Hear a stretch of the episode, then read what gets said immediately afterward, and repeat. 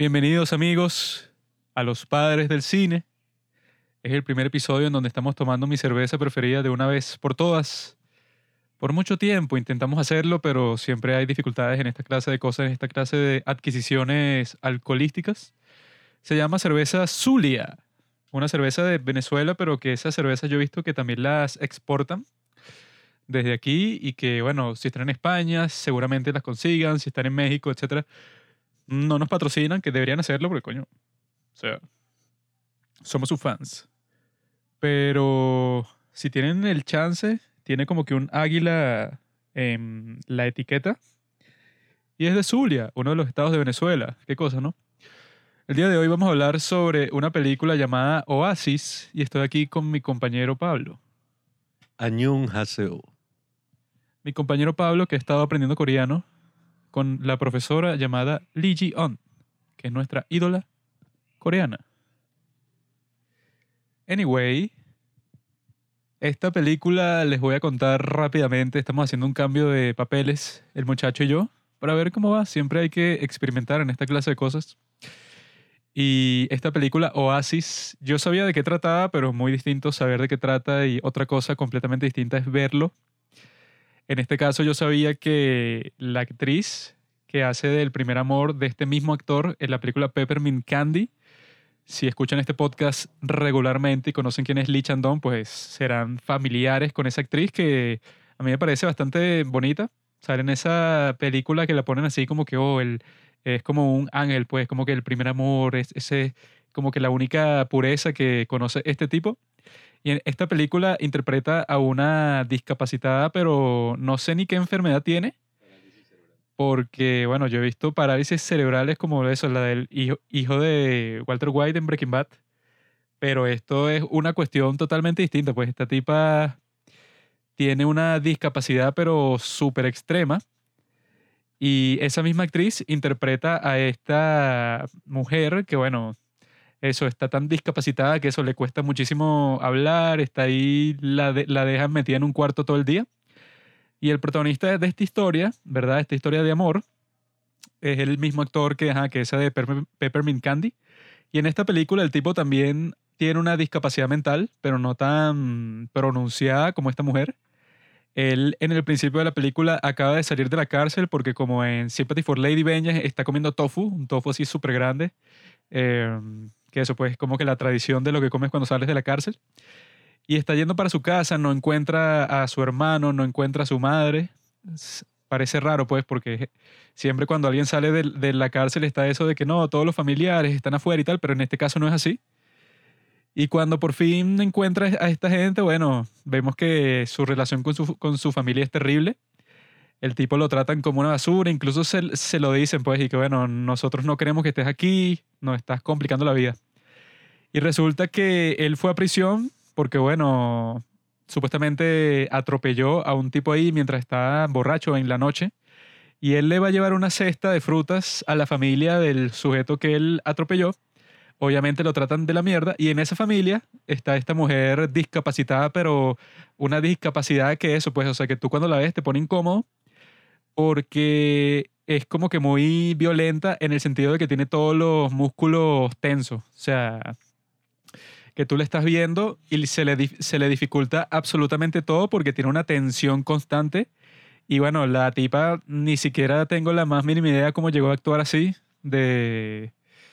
O sea, no sé qué proceso actoral tuvo que seguir para poder lograr ese resultado porque, o sea, tú la ves a ella en Peppermint Candy, que es la misma actriz, y la ves en esta y te quedas y que, bueno, no tengo la más mínima idea cómo lo hizo.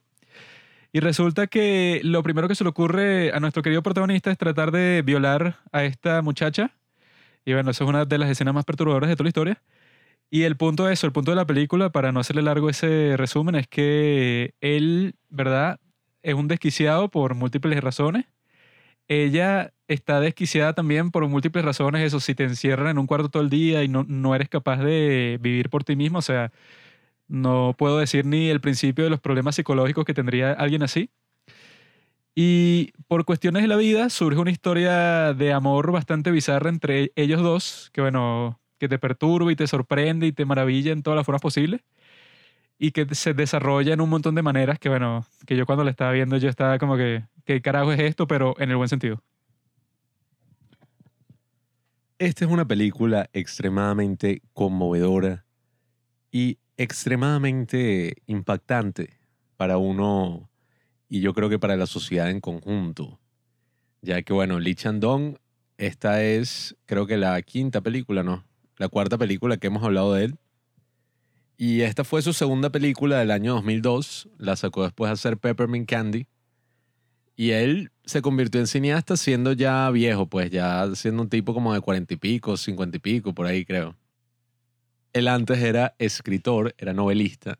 Y aquí notamos a la perfección toda la profundidad de sus personajes, todas esas cosas características y ese estilo característico que tiene. Pero es una historia que yo les puedo asegurar no han visto y no han escuchado y no han consumido en ninguna otra parte.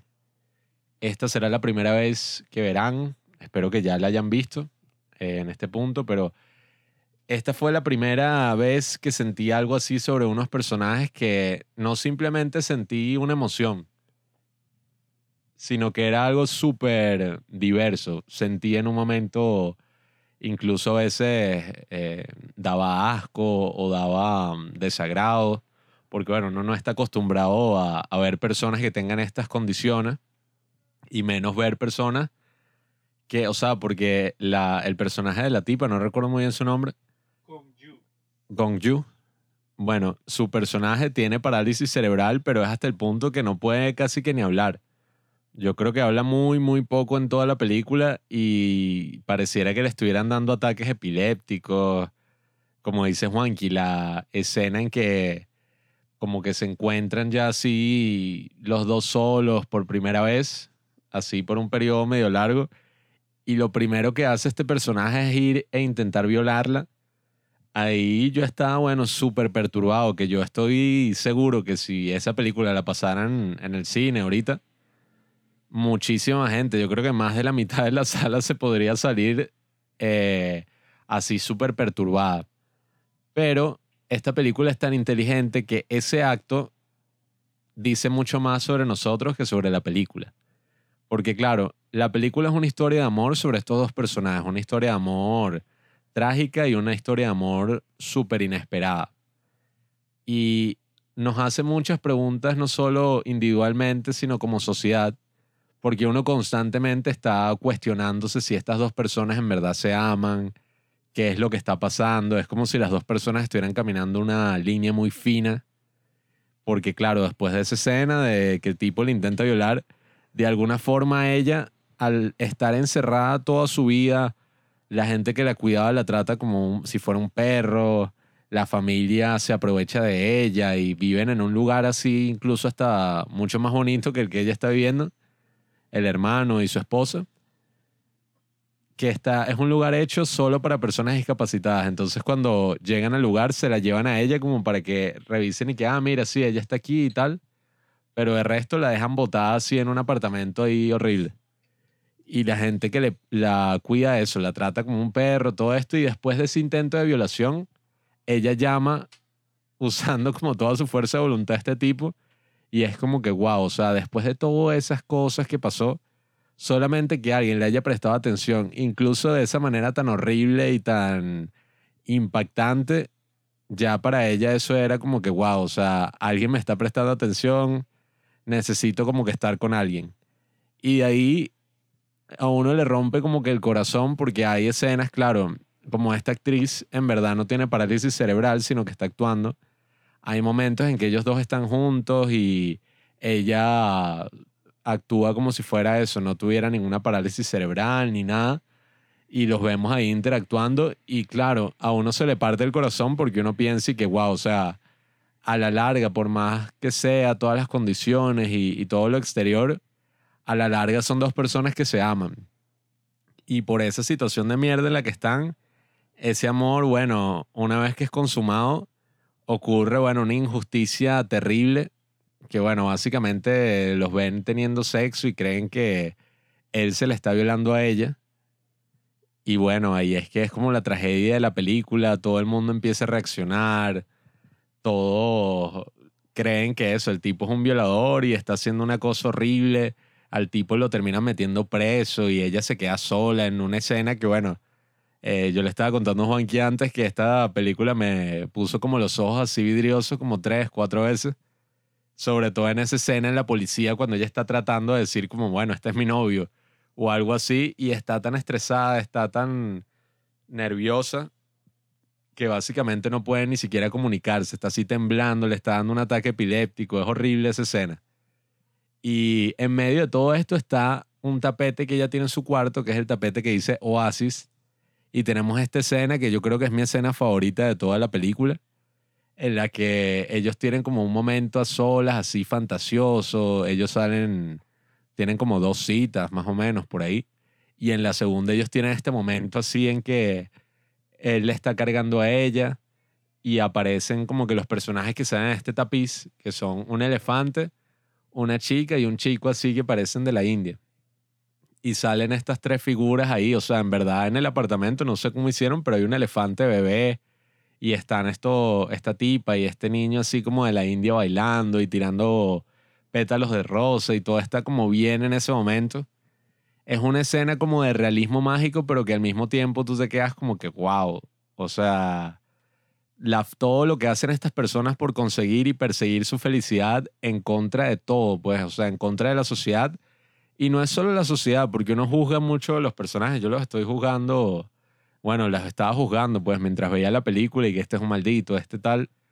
Pero uno mismo también muy probablemente reaccionaría así. Uno ve esa película y uno dice, bueno, es imposible que estas 2 personas tengan una relación. O uno mismo está en la calle y ve a una persona con esas condiciones y claramente uno se siente incómodo. No los considera como si fueran personas. Uno está como que, ay, ¿qué es eso? Y esta película nos reta así como sociedad a decirnos y que no, mira, o sea, estas son personas y mira por todo lo que tienen que pasar. Pues esta historia yo creo que es una de las más trágicas así de amor que he visto. Y es sorprendente porque, bueno, me imagino solamente una persona que viva con esa condición, cómo se debe sentir. Y bueno, ella misma veía como el mundo distinto, ¿no? Veía así unas luces. Incluso al principio uno está asustado. La tipa estaba con unos reflejos así de un espejo y ve como una paloma blanca y unas mariposas. Tiene como su propia visión, pero es una película muy interesante que, bueno, no sé, Juanqui, ¿cuál fue tu parte favorita? ¿Cuál fue tu cosa así? Pero como la hizo este tipo, Lee Chang-dong, tiene muchísimas capas, tiene varios personajes que cada uno tiene muchísima profundidad y una historia súper larga que no nos las muestran completa, pero uno la asume. Y yo creo que confirma que, bueno, Lee Chang-dong es el mejor director de Corea. O sea, yo antes estaba ahí, no, Park Chan-wook, Bong Joon-ho, pero después de ver esas 2 primeras películas que hizo, Poesía, Secret Sunshine y Burning, uno se queda como que wow, o sea, esto es cine puro y duro. O sea, no necesita más nada, es como una cosa súper visceral y súper directa. Se nota que no has visto Romeo y Julieta, mi amigo. La historia más trágica de 2 amantes. En esta película, mi amigo Pablito estaba diciendo que no, estos personajes que son malditos, el otro y tal, porque tratan a estos 2 tipos que, bueno, como que la palabra que la gente usa para referirse a gente así es retrasado, pues, que dicen que no usen esa palabra porque lo estás humillando, pero es como que, o sea, es más simple decir eso que, por ejemplo, yo no sé qué enfermedad tiene ella, no sé si es parálisis cerebral, pero eso, como alucina, o sea, pasan tantas cosas que es que, bueno, ni tengo que ser un experto médico para diagnosticarla, pero cuando dices eso, retrasado, discapacitado, como que la gente se imagina así como que, bueno, un bicho así desagradable, porque... O sea, yo creo que este tipo te está mostrando la película así, pues como que la gente en general le tiene así como que un desagrado a la gente eso, que tiene alguna discapacidad. Y no es una película política, o sea, que te dice que quizá la solución para eso es la ley 742, porque ahora los discapacitados mentales van a poder.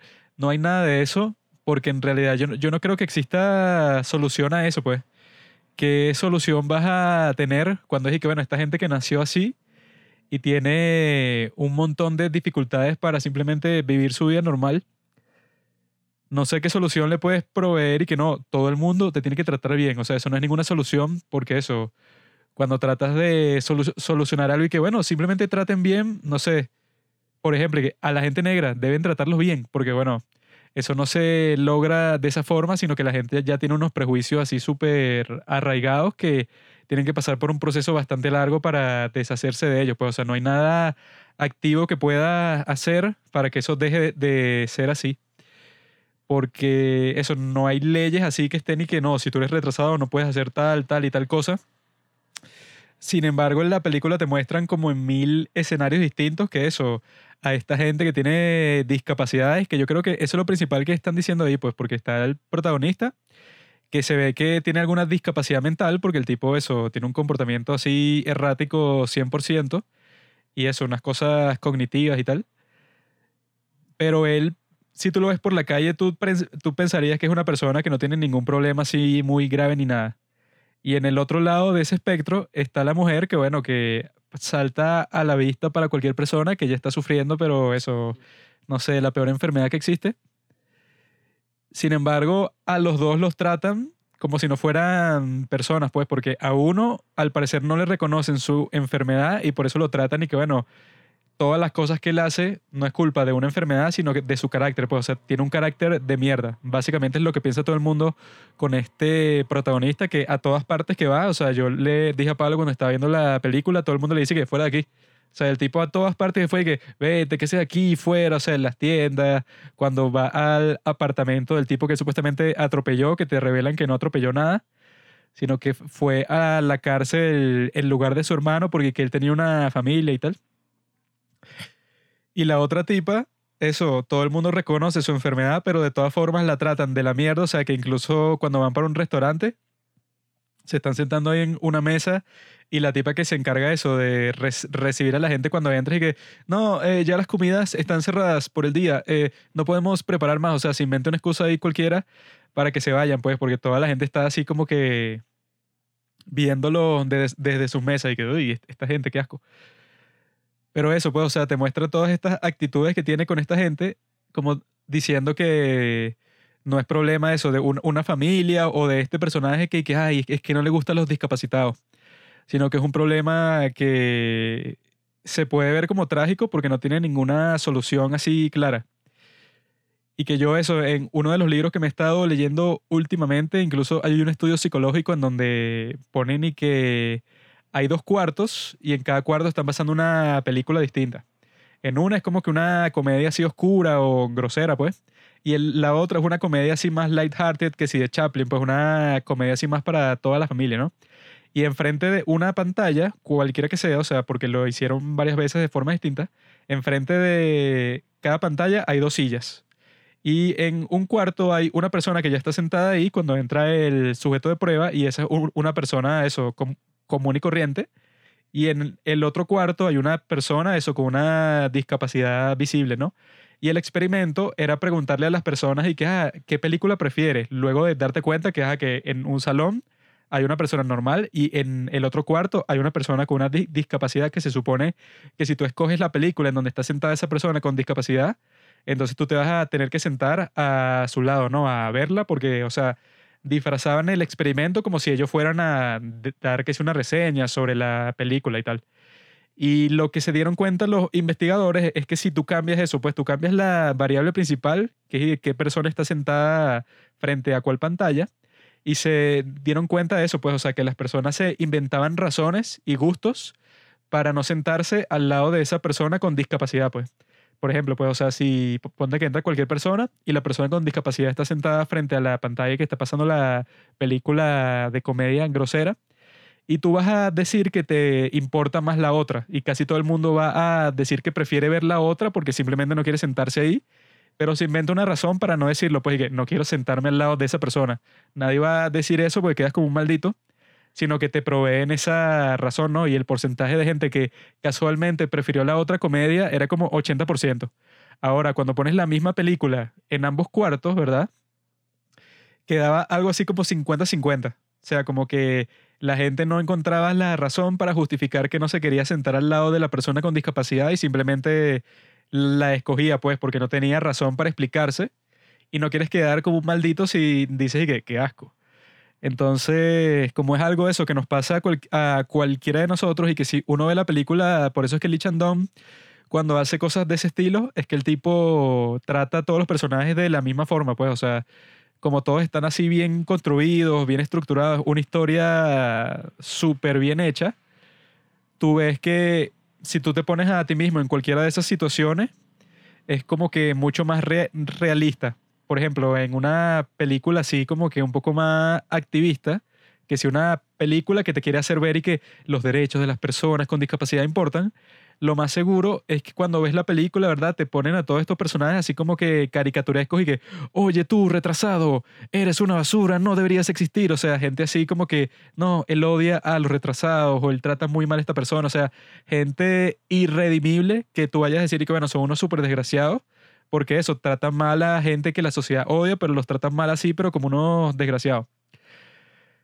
Pero él no hace esto, pues, sino que te pone que... te muestra como que las dificultades que surgen cuando tú tienes que cuidar de una persona así. Eso, en el apartamento en donde están dejando a esta mujer, le pagan $200 a los vecinos para que le den comida y para que estén pendientes de ella, pero ella pasa sola ahí todo el día.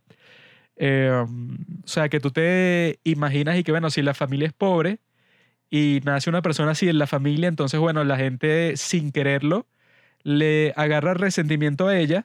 O sea, no es su culpa haber nacido así, pues, pero la gente funciona con respecto a que si esa persona te está causando eso, sufrimiento financiero, entonces tú estás ahí que yo soy pobre, pero te tengo que pagar para mantener a ti, y tú ni siquiera puedes hablar, o sea, que ni siquiera es como si fueras mi hijo y yo, eso, te veo crecer y, no sé, logras ciertas cosas. O sea, no es como que una relación padre-hijo o hermano y hermana normal, sino que tiene todas esas características que eso, con el tipo protagonista se ve más pronunciado y todo. Porque todos en su familia como que lo odian, porque él tenía antecedentes antes de que lo convencieran de tomar la culpa e ir para la cárcel por eso del atropello y tal.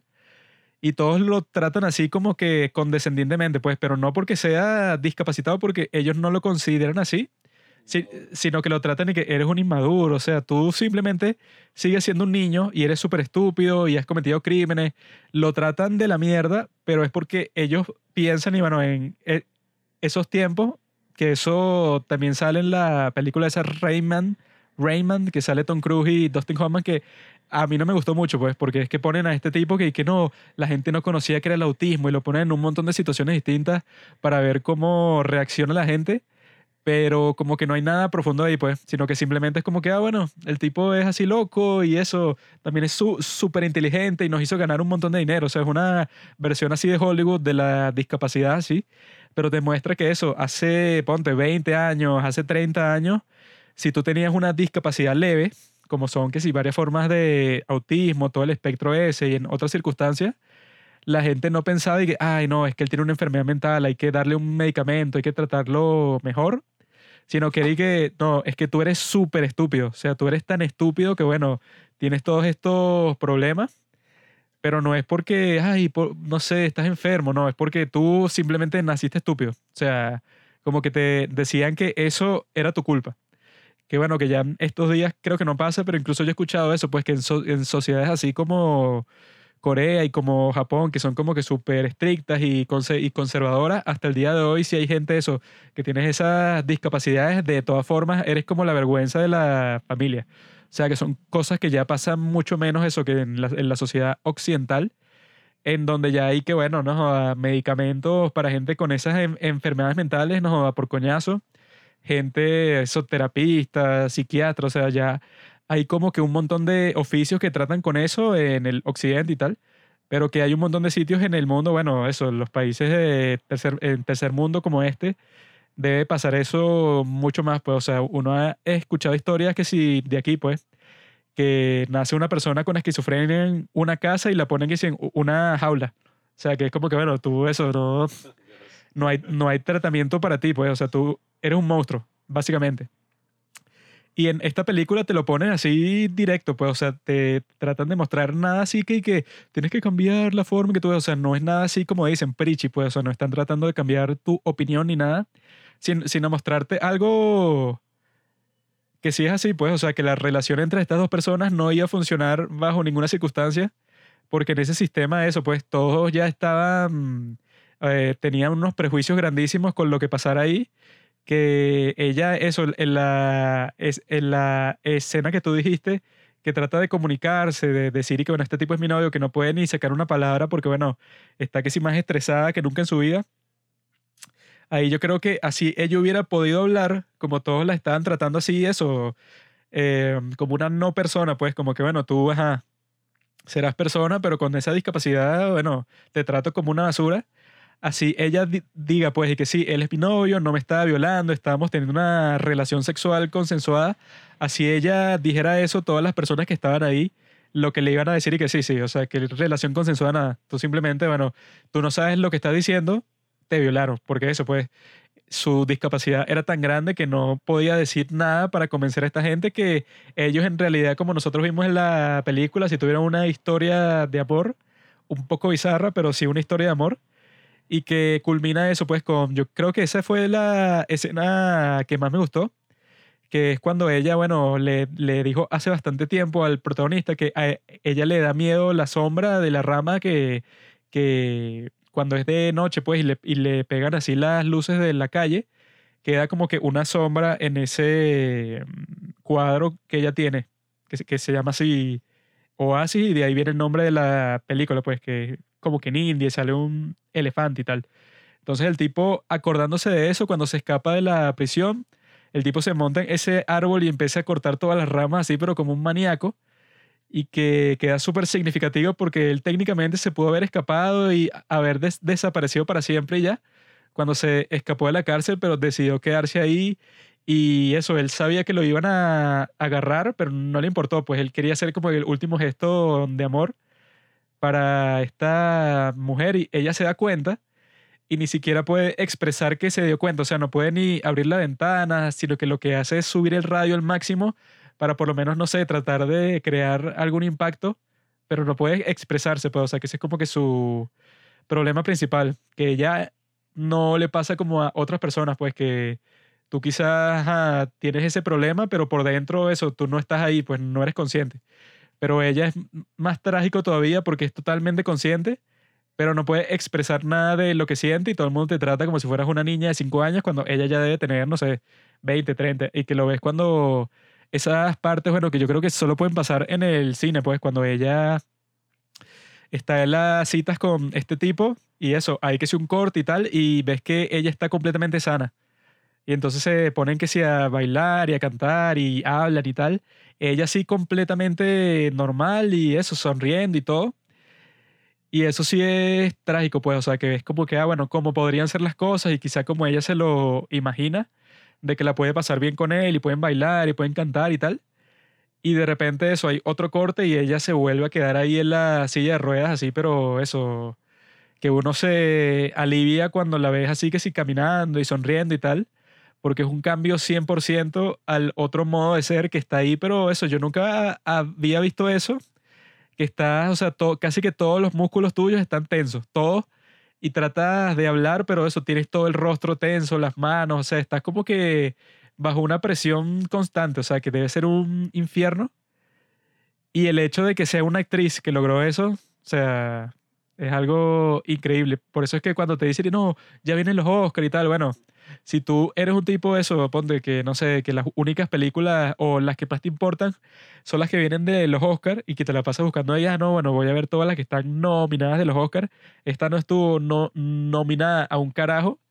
Y esa actuación de esa tipa, eso, o sea, si fueran premios por mérito, hubiera ganado simplemente eso, el premio a mejor actriz indiscutiblemente y ya, pues. Sí, es que esta película a mí me pareció extremadamente mágica. Y que usa todos los recursos y esa magia del cine que uno le gusta tanto, que es como que los deseos de los personajes los puede mostrar a la perfección y es como algo súper conmovedor y al mismo tiempo trágico, pues cuando uno ve a una persona que tiene una discapacidad y se pregunta, oye, ¿cómo sería una vida si no tuviera que lidiar con esto? Eso es algo que yo creo que solo se puede lograr de esa forma tan directa y de esa forma tan mágica a través del cine. Y sí, o sea, yo busqué en internet, me puse ya a buscar en YouTube incluso, y esta es una película casi que desconocida. O sea, súper desconocida para el público en general y de la que no se ha hablado lo suficiente en internet, en YouTube. Yo estuve buscando como que, wow, ¿qué han dicho por ahí? Tiene varias reseñas, pero como digo, o sea, creo que es una película que tiene que ser redescubierta porque sin duda ninguna película occidental se atrevería a hacer algo como lo que hace esta película. Uno se imagina un remake de esta película en Estados Unidos o en cualquier industria de cine así tradicional y yo creo que sería totalmente distinto. O sea, el ejemplo que tenemos tampoco es amor, pues, pero qué sé yo, Intocable, que es esta la de Francia, que el tipo es parapléjico y tal, pero imagínate, o sea, todas las cosas que salen en esta película son cosas que a uno lo aterran completamente, pues uno lo perturban y uno al mismo tiempo se puede sentir un poco culpable porque claro, no reacciona así en el día a día, pues como uno lo ve en la pantalla, que creo que ese es el gran poder de esta película y lo que nunca logró ni va a lograr películas del estilo de Promising Young Women, por ejemplo, u otras películas de ese estilo, que es como que si tú vas a hablar de un problema o de una situación de una manera constructiva, de una manera profunda y sobre todo de una manera real, lo tienes que hacer de una forma en que uno como audiencia se sienta, o sea, como que wow, o sea, esto lo he hecho yo, o sea, para mí esto es súper natural, yo actuar de esta forma. Y uno mismo es el que construye la película ya una vez se acabó. Uno mismo es el que está ahí haciéndose todas las preguntas importantes. No es como que, no, esta película te dirige y te hace preguntas así y te enseña y te señala y te recrimina. Esos son ya como películas de propaganda y más allá de la propaganda, este es como el gran valor que tiene el arte, pues, y va más allá de un valor social porque si bien hay cosas que se puedan hacer socialmente sobre este tema, yo creo que es una historia con la que todo el mundo se puede relacionar porque es una historia extremadamente humana. O sea, al final es el amor entre dos personas y dos personas que son unos outsiders, pues, que están totalmente marginados de la sociedad. Porque claro, los dos personajes son súper interesantes. El personaje del tipo, súper bien interpretado y tiene muchísimas capas porque, claro, uno está, ok, este tipo, mira, cometió un crimen, salió de la cárcel y es como fastidioso, pero al mismo tiempo uno también se da cuenta y que ya va, pero es que este tipo no tiene, o sea, no se puede relacionar socialmente. ¿Cómo carajo lo mandaron a la cárcel? ¿Sabes? O sea, o uno dice, este tipo, claro, debe ver el mundo de una manera distinta, debe tener alguna forma, qué sé yo, de algún síndrome o debe tener autismo. Y ellos lo tratan, lo golpean, lo gritan, como eso, como si el tipo fuera, bueno, es malo. El tipo es malo, el tipo es inmaduro, el tipo, no sé, quiere arruinar la familia y parece que es al revés. Eso pasa, o sea, no hay que ver así como que tan lejos, sino como que sí con el ADHD y con la dislexia. O sea, que hay que por mucho tiempo, si tú tenías cualquiera de esos dos, no existía, sino quería que, no, es que mi hijo es flojo. O sea, es flojo para estudiar y ve el pizarrón y no entiende, pero es flojo y ya. Y eso, no se concentra, pero es que él es tonto y yo. Pero últimamente, bueno, ya tienes medicamentos y que si no te puedes concentrar, toma, concéntrate. O si no puedes ver las letras, bueno, practica de esta forma. O sea, ya cuando se reconoce como algo así, te busca una solución. Pero eso, hace 20 años, hace 30 años, te calificaban como estúpido y te quedabas así ya. No, y claro, eso es una tragedia. No solamente para la persona que vive con ese síndrome, sino también para la familia, pues, que si eso me ocurriera a mí, yo me sentiría súper culpable. Como que, wow, o sea, yo pensaba que esta persona simplemente era mala o, no sé, hacía todo eso, pero es que ni siquiera se podía, o sea, eso no lo podía controlar, o sea, no tenía elección. Entonces eso es un drama muy fuerte y que todo esto sea en base a una historia de amor que es una historia de amor conmovedora, tan conmovedora como las mejores historias de amor que conocemos en el cine y en el arte. Porque esos momentos que ellos tienen juntos, incluso de la manera horrible con la que empezó todo, que fue un intento de violación, yo no estaba como que, el tipo le intentó violar y es un maldito y tal, sino que yo dije, oye, aquí es que uno ve cómo el tipo se ha desarrollado, o sea, desde el principio es como tan... No sé si la palabra inepto sea como negativa, pero como socialmente inadaptado, inepto. O sea, como que no entiende como que eso, pues, las señales sociales ni nada, sino que es un hombre que se basa en instintos, pues.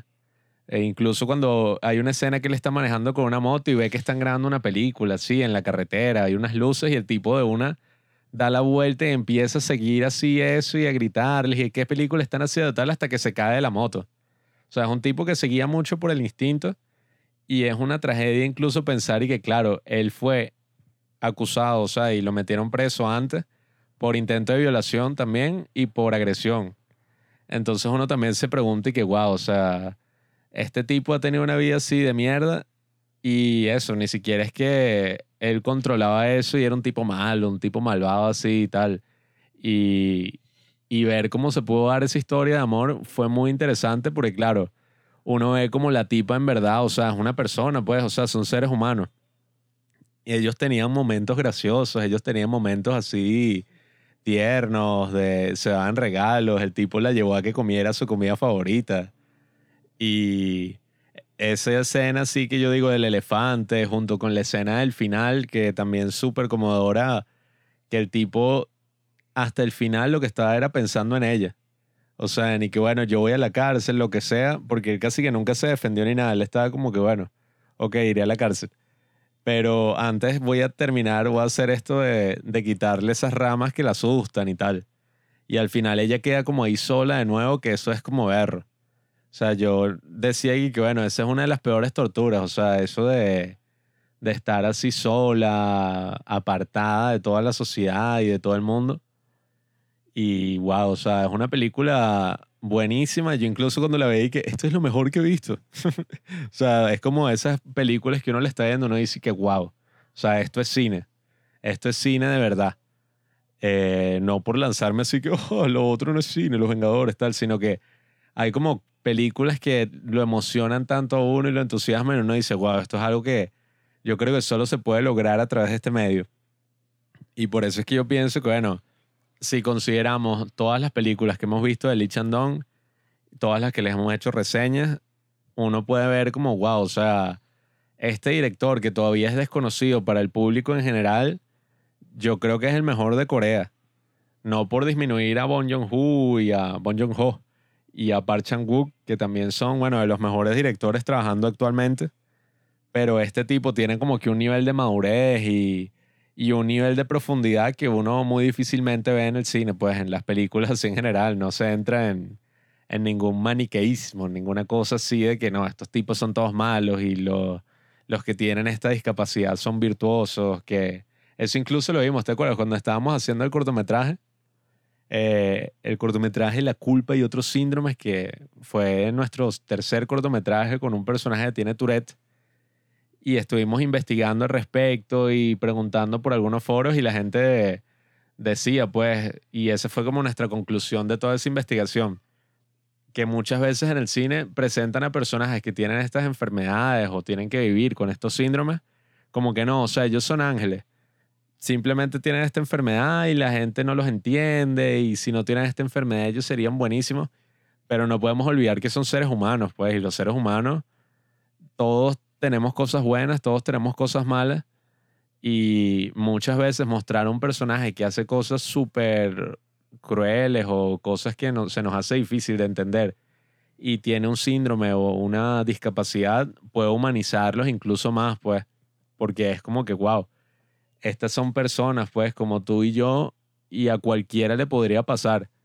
incluso no solo una discapacidad de este estilo, sino bueno, alguien que está en silla de ruedas, alguien que tuvo un accidente. Es algo que todo el mundo puede estar ahí en algún lugar o puede tener un hijo así o lo que sea. Y bueno, yo creo que al final lo que me quedó de esta película así, la gran palabra sería, bueno, empatía. Sentir empatía por todas las personas que tienen estas condiciones y no solo esas personas, sino en general uno siente como que empatía por los seres humanos, pues como que wow. Si una persona, después de pasar por todo este infierno, o sea, que se le hacía dificilísimo comunicarse, la otra persona estuvo en la cárcel, la familia lo odiaba, e incluso en medio de todo eso pudieron encontrar el amor. Bueno, eso es como un testamento así para lo que es el espíritu humano. Ay, pobre Pablo. Cree que el amor es más fuerte que el odio. Ahí es que ves que si quieres hacer películas tienes que esperar hasta tener como 40 años. Porque nuestros amigos Bong Joon-ho y Park Chan-wook comenzaron cuando tenían 20 y pico por ahí. Y tienen una que otra película que es medio mierda. Incluso el mismo Park Chan-wook dijo eso, pues que su primera película es una basura. Bong Joon-ho tiene Okja, que es una porquería. En cambio, nuestro amigo Lee Chang-dong, todo lo que ha hecho: Poesía, Secret Sunshine, Burning, Peppermint Candy. Y esta, Oasis. Un director que tenga todas esas películas, o sea, tiene que estar no solo entre los mejores de Corea, sino entre los mejores del mundo y de la historia.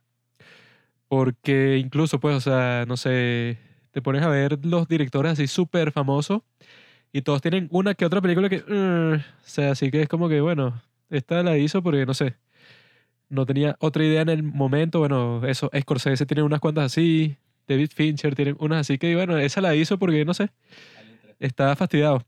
Sin embargo, este tipo, Lee Chang-dong, bueno, cuando empiezas a los 40, bueno, serás una persona mucho más madura y con muchos más recursos en todo sentido para ser un artista, así que por eso es que yo he decidido que tengo 24, así que, ¿qué?